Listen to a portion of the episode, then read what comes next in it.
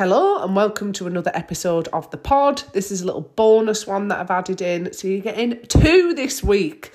And this one's probably not for the snowflakey types, I'm going to be honest. You might be offended, but I'm okay with that. I am not here to make friends. I am here to get people results and get people happy and healthy. So I'm going to talk to everyone, every single one of you tuning in, as if you were one of my clients. And my clients love this approach. So today I want to talk about the WW, aka what we call in our membership the weekend wanker approach. Now, what do I mean by being a weekend wanker?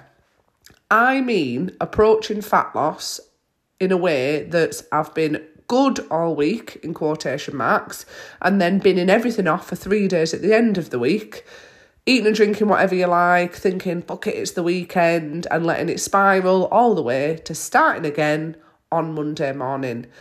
I am not calling you a weekend wanker, right? Take this as you will. I'm saying that's a behaviour trait and it's something we have all participated in in our lifetimes. So none of us are here whiter than white. But when you're in my community, we joke about it. Don't be a weekend wanker. These are things that you can do to stop it happening. So from a practical perspective, because I always like to give you like some examples of how crazy your behaviour is if you're partaking in these things. Think of it this way, right? Your goal is fat loss. You need to be in a calorie deficit across the week. That's seven days. If you stay within your calories Monday to Thursday, and then from Friday lunchtime, when I don't know, it's Pie Friday or your mates are getting the butties in, you just go, fuck it, for three days. That is not far off 50% of the week when you aren't on track with your goals.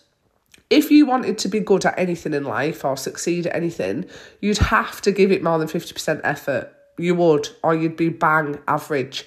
And my clients are not bang average. I don't want you to live a life where you're happy just floating along being average. So think of it that way. It makes no sense to even bother being in brackets good all week and then having 50% of the time where you just don't bother your ass.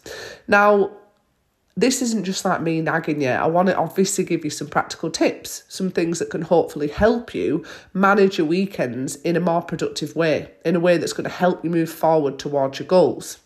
Now, if you listen to this pod regularly, you'll know I talk about things like the law of averages. So we need to swap that into what I call the 80 20 principle. Well, transfer it, whatever, it's the same thing. So the 80 20 principle, where we are ticking our boxes 80% of the time and 20% of the time we're a little bit looser. So that could be one day over the weekend, couldn't it, when we weren't really focusing too much on some of the boxes we're ticking through the week. So 80 20 is a rule of thumb that will show you balance, okay? 50 50 isn't. That's going to put you below average when it comes to moving forward with your goals. So, from a practical perspective, these are things that you can do.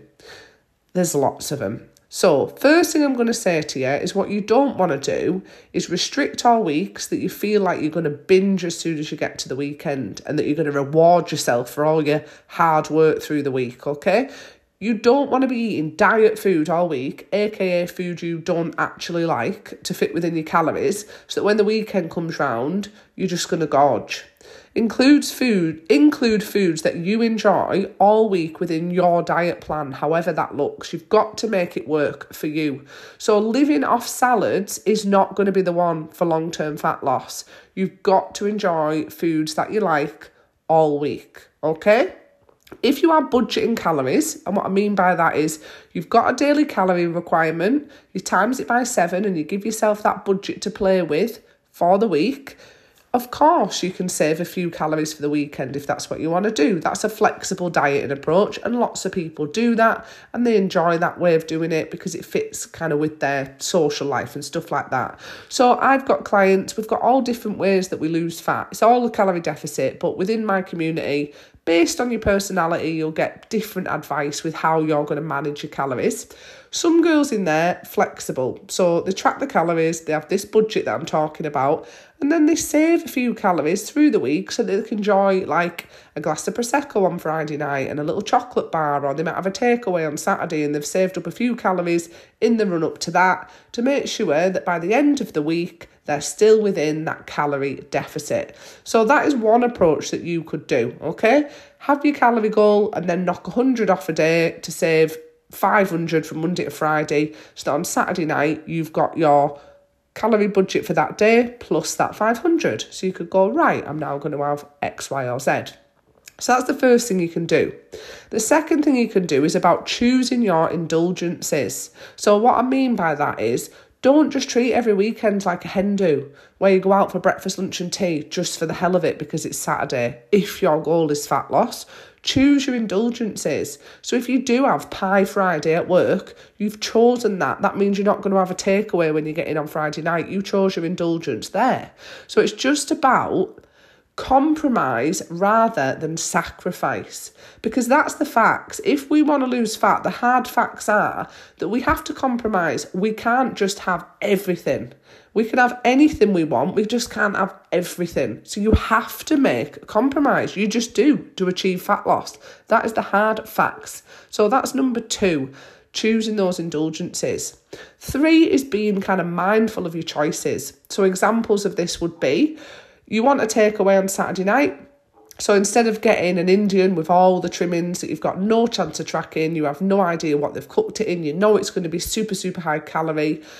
Maybe you'll get like a chicken kebab from the Greek place, or you might get a chow mein from the Chinese. So again, choosing your indulgences and you're having compromise rather than sacrifice. So these are just things to think about.